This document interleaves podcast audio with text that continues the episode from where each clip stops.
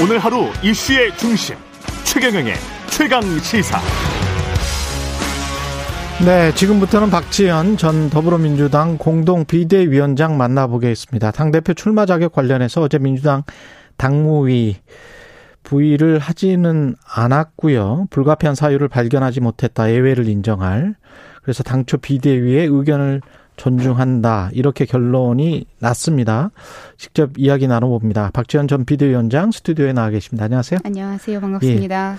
방금 말한 게 이제 우상호 비대위원장이 밝힌 내용이에요. 네. 예. 그러니까 피선거권이 없다. 지금으로선 뭐 어떻게 받아들이세요? 뭐 일단 지금 우상호 비대위원장과 이제 비대위와 당무위에서도 논의를 했다라고 했지만 음.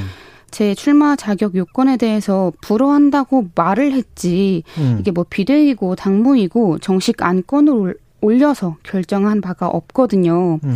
그냥 이제 그런 의견이 많았다 하고 어영부영 이렇게 넘어가고 계시는데 저는 제가 주장하는 바는 적어도 이렇게 결정을 내리실 거면 정식 안건으로 올려서 정말 문서로 화로 남겨서 이제 결정을 내려달라고 하는 거거든요. 음. 근데 이제 지금 이런 식으로 그냥 말로만 이렇게 브리핑으로만 끝내는 것은 어 제가 느끼기에는 마치 제가 자리 욕심내는 사람처럼 프레임을 씌워서 제가 스스로 포기하길 기다리는 것처럼 이렇게 생각이 들더라고요. 음. 당무위에서 명확하게 의결을 해서 네. 그게 없다. 피선거권이. 네. 그걸 문서로 좀 해달라라고 요구하시는 이유는 뭘까요? 우리 당을 위해서도 그게 저는 맞다고 생각을 합니다. 음. 어, 우리 당의 이제 당원 당규에 보면은 당무위원회의 의결로 달리 정할 수 있다라는 그런 조항이 있어요. 근데 이 조항을 제가 이제 비대위원장 시절에도 그렇고 우리 당에 있는 수많은 의원들께서 이 조항을 통해서 이제 당에 들어온 지 입당을 한 지 6개월이 되지 않아도 이제 많은 공천을 받고 이렇게 들어오셨거든요. 음. 근데 그 조항이 왜 저한테만 적용되지 않는 것인가에 대한 일단 그런 의문점이 하나 있고요. 어, 이거를 이렇게 지나간다고 했을 때 그럼 다른 외부 인사들은 앞으로 어떻게 영입을 할 것인지 그런 기준이 없는 상황에서 어, 뭐 어떤 이유조차도 이제 제대로 알지 못하고 그냥 안 된다라고만 하시니까 음. 이 부분에 대해서 이제 명확히 어떤 이유인지 이제 문서로 남겨달라는 것이죠. 근데 지금 말씀하시는 거 전략 공천과 네. 그다음에 이제 당 대표 피선거권하고는 좀 다른 거 아니냐 당원 당규상 그런 말씀은 네. 조홍천 의원도 하셨거든요. 네. 당원 당규상 6개월을 채워야 하기 때문에 그거는 다른 일반 권리 당원들도 다 마찬가지잖아요. 이제 네 말씀하시는 게 이제 무슨 뜻인지는 알겠는데 예. 두 가지 모두 이제 당무위원회에서 달리 정할 수 있다라는 당규상 문구가 같습니다. 이 법안의 취지는 음. 취지는 당의 외연을 넓히기 위해서 외부 인사를 영입하려고 만든 조항인 거거든요. 이 부분에 대해서 뭐 이제 어떤 뭐 지방선거와 이제 의원들을 공천할 때와 뭐 다르다 이런 식으로 이제 이야기를 하시는 것은 음. 너무 편협한 사고가 아닌가라는 생각이 들더라고요. 이게 뭐 당직 선출 규정에도 당무위원회 이결로 달리 정할 수 있다라고 조항이 나와 있는데 그거를 이제 어떨 때는 적용하고 어떨 때는 적용하지 않는다라는 게 글쎄요, 저는 의문점이 좀 들어서 이거에 대해서 당에서 좀 유권 해석을 좀 명확히 해주셨으면 하는 그런 바람인 거죠. 그럼 본인의 그 피선거권과 관련해서 이런 문제가 불거지기 전에 권리당원들의 뭐 3개월 정도 지난 사람들, 4개월 지난 사람들이 선거권이 없다, 투표권이 없다라는 논의가 있었었잖아요. 네. 그 논란이 있었을 때 그때 그런 논의를 받아서 그 사람들과 같이 연대해서 만약에 이런 논의를 시작을 했더라면 훨씬 더 유리하지 않았을까 그런 생각도 드는데 그때는 왜 그런 이야기를 안 했었습니까? 제가 이제 비대위원장 시절에도 그 예. 논의가 이제 많이 이루어졌었는데요. 음. 어, 아무래도 이제 비대위가 지방선거를 준비하다 보니까 계속해서 논의가 진전이 잘 안 되더라고요. 음. 근데 뭐 그때는 사실 제가 이렇게 당 대표 선거에 나갈 거라는 이제 생각도 못한 부분도 있지만, 근데 그 부분과 이거를 좀 같이 엮, 는다기보다는 제가 생각하기에는 음, 제가 비대위원장을 했고, 음. 대선에 기여도가 있었기 때문에 저를 비대위원장에 앉힌 거잖아요.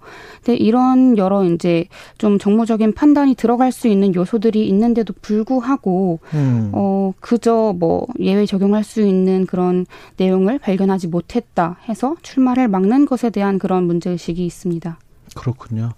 그 지금 박지원 위원장은 토사구팽 당하고 있다. 내가 좀 쓰임을 받다가 지금 뭐 쓰임이 없는 것 같으니 또는 또는 어떤 본인들의 용도에 따라서 민주당 지도부의 용도에 따라서 폐기되고 있다 이렇게 지금 느끼시는 거예요?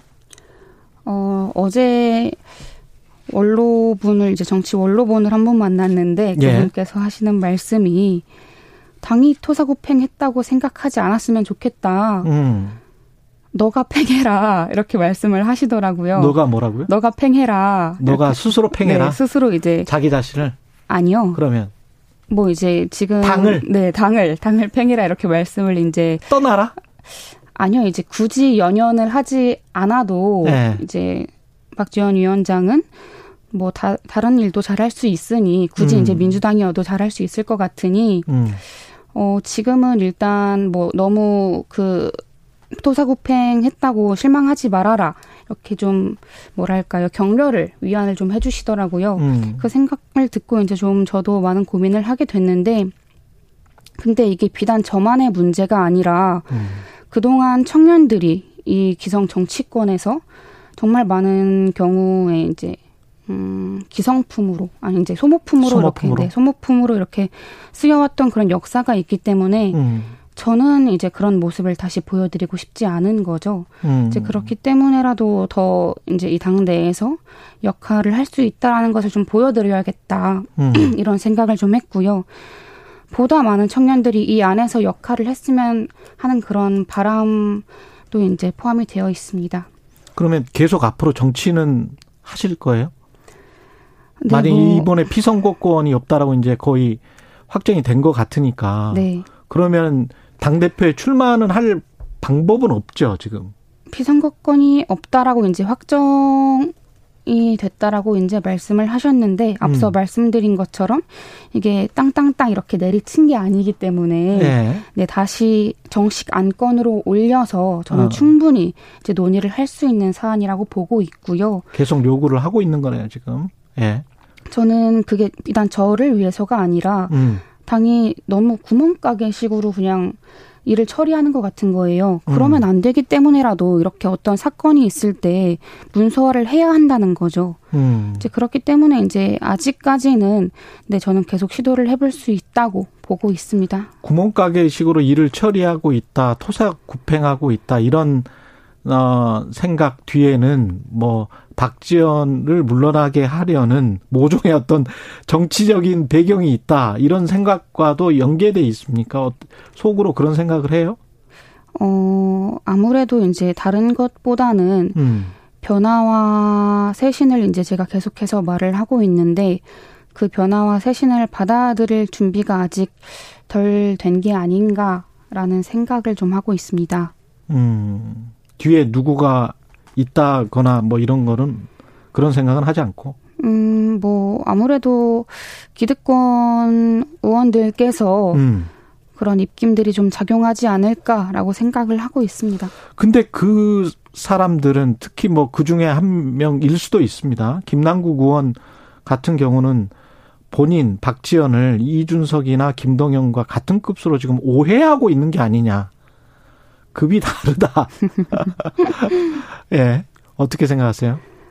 어, 저는 이 정치권 안에 들어와서 예.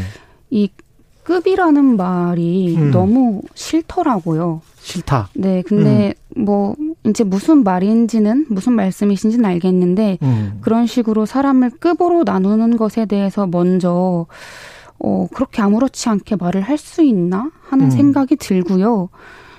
음, 뭐, 이제, 언론에서의 마이크 파워나 음. 이제 유명세로 따진다면 제가 그 두 분께는 뒤지지 않는다고 생각합니다. 아, 그래요? 네. 예.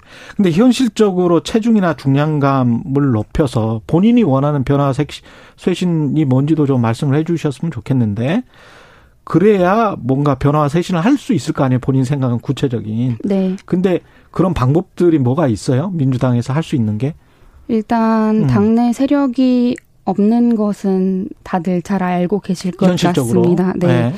그래서 이제 국민과 소통을 더 하려고 하고 있고요. 음. 어, 빠른 시일 내에 이제 현장에 가서 더 많은 국민분들을 좀 만나서 이야기를 들어볼 생각도 가지고 있습니다. 음. 근데 당내 세력이 없다고 한들 국민들께서 이제 믿어주시고 지지해 주시면 당내 세력 그런 힘은 자연스럽게 생길 것이라고 보고 있습니다. 음. 그래서 이제 어쨌든 국민께서 원하시는 거는 이번 지방선거 여론조사 결과를 봤을 때도 대부분의 조사 결과가 민주당이 쇄신과 혁신을 하지 않았다 음. 이렇게 많이들 말씀을 하셨는데 그 쇄신과 혁신을 이제 바라는 그런 국민의 시선과 이 당내의 괴리가 저는 정말 크다고 느껴졌어요. 음. 제가 지방선거를 앞두고 이제 선거 유세를 다닐 때, 어, 그동안 비대위가 출범한 지 이제 두 달 정도 됐을 때니까 두 달 동안 이만큼 바뀌었습니다. 국민 여러분, 이런 모습을 보고 저희를 찍어주세요. 이렇게 말씀을 드려야 되는데, 뭐, 얼마나 혁신을 했고, 쇄신을 한 게 없어서, 음. 면목이 없더라고요. 말씀을 드릴 게. 예. 그런 지점들을 이제 느끼면서 이제 당대 의원들과 이제 논의 자리에서 부끄럽다. 우리가 무슨 쇄신과 혁신을 했냐. 이렇게 여쭤보니까. 가장 필요한 변화와 쇄신은 뭐라고 생각하세요? 지금 당장 꼭 해야 되는 국민들에게. 아, 이, 우리는 이런 거 했어요. 했어요요? 예, 했어요라고 자랑할 만한. 자랑할 만한 게 이제 예. 비대위원장 시절에 있었냐고요? 아니요, 아니요, 아니요. 만약에 변화와 아. 쇄신을 한다면 예. 일단 국민의 시선과 이제 눈높이를 맞춰야 되는 거죠. 음. 이 말은 곧 팬덤 정치, 이 폭력적인 팬덤 정치에서 벗어나는 게 우리 당의 가장 시급한 문제가 아닐까 조금 더 구체적으로 싶습니다. 폭력적인 팬덤 정치라고 말하는 그거에서 벗어나려면 어떻게 해야 됩니까? 이제 한 예로 예. 어, 우리 당 이제 170명 의원들이 있는 자리에서 검수한박에 대해서 제가 조금 민생 이슈와 함께 챙겨야 되지 않겠냐. 이제 소위 속도 조절론을 좀 요구를 한 바 있습니다. 음. 근데 그러고 나서 제가 정말 많은 문자 폭탄을 받았거든요. 근데 그때 그 자리에서 저와 함께 이제 목소리를 내주신 의원님들은 거의 없었습니다. 이제 굉장히 이 당 내에서 이 당원분들은 이 검수완박, 이 검찰 개혁을 굉장히 추진해야 한다라고 이제 말씀을 하셨는데 그에 대한 우려를 비추시는 그런 의원님들도 굉장히 많이 계셨거든요. 음. 근데 그렇게 의총이 끝나고 나서 저한테 개인적으로 이제 뭐 텔레그램이나 전화를 주신 의원님들이 많았어요. 음. 나도 정말 이제 박지원 위원장의 말이 맞다고 생각을 하는데 음. 어, 내가 차마 이제 그 자리에서는 말을 못했다. 이렇게 이야기를 하시더라고요. 음. 근데 그게 결국 이제 뭐 문자 폭탄을 받기가 두렵거나 자기가 이 안에서 있는 그런 이해관계가 얽혀 있기 때문에 음. 이렇게 말을 할 수 없다라는 게 그러니까 음. 본인의 소신과 의지는 확고하지만 그거를 외부로 발신했을 경우에 이제 뭔가 겁나는 것이 있기 때문에 음. 그렇게 저한테 따로 이야기를 하신 게 아닌가라고 생각이 들더라고요. 음. 그래서 이런 좀 팬덤에서 조금 우리 당이 벗어나야 되지 않을까. 물론 음. 문자 폭탄 너무 무섭지만 그런 거에 좀 연연하지 않는 모습을 가져야 되지 않을까. 더 좀더 음. 나아가서는 그런 이렇게 폭력적인 문자들을 이제 좀 지향할 수 있는 방안도 강구해야 되지 않을까 음. 생각을 음. 하고 있습니다. 지금 저 당 대표 뽑는 과정에서 뭐 전대 룰 세팅 가지고 네. 여러 가지 논란이 많았잖아요. 그쵸. 네. 그것도 변화와 쇄신의 방향이라고 보이지는 않는데 외부에서는 어떻게 보십니까? 그렇죠. 저도 이제 처음 음. 결과가 나왔을 때 정말 망신스러운 일이다라고 음. 생각을 했는데요. 국민은 안중에도 없고 음. 뭐 또 다음 총선 승리는 이렇게 또 멀어지는 건가? 그럼 네. 박지원 위원장이 생각하는 룰 세팅은 어떻게 해야 될까요? 저는 최소 이제 국민 여론을 50% 이상 반영을 해야 한다고 보고 국민의힘처럼. 있고요. 네, 국민의힘처럼 그렇게 반영을 해야 당원 한다고. 50%, 네, 여론 국민, 50%. 네. 예비 경선이든 본 경선이든. 네, 그렇게 생각을 하고 있는데 예.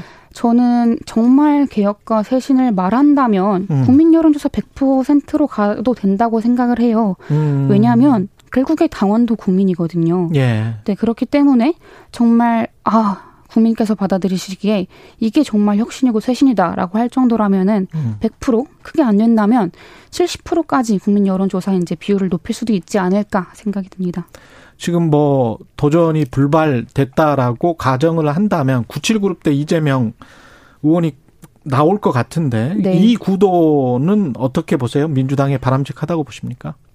어, 지금 97 그룹 중에 그렇게 변화와 쇄신을 말하신 분이 뭐 맞나라고 이제 묻는다면 그렇지 않은 분들이 더 많다라고 생각을 해요. 음. 지금 97 그룹이 그 이제 586 세대와 뭐가 다르냐라고 했을 때는 저는 나이가 조금 어리다. 라는 것밖에 없다라고 생각을 하거든요. 그분들께서 개혁과 쇄신을 이제 계속해서 주장을 해왔다면 뭐 어느 정도 이재명 의원과 차별점이 있겠죠. 근데 음. 그러지 그런 모습을 한 번도 보여주시지 않았었는데 뭐 출마 선언을 하면서 어 이제 우리가 개혁과 쇄신을 보여드리겠다라고 이제 말씀을 하시는 게 저는 예. 설득력이 좀 부족하지 않나 생각이 듭니다. 시간이 다 됐습니다. 9588님, 저는 할머니 애청자인데 젊은 사람이 당을 위해 뛰는 것 응원합니다. 파이팅. 4819님, 당대표는 무엇보다 경륜이 필요한 직이라고 생각합니다. 박지원 전 위원장이 조금 더 신중하게 고민하면 어떨까 싶었습니다. 여러 의견이 왔습니다. 네. 예.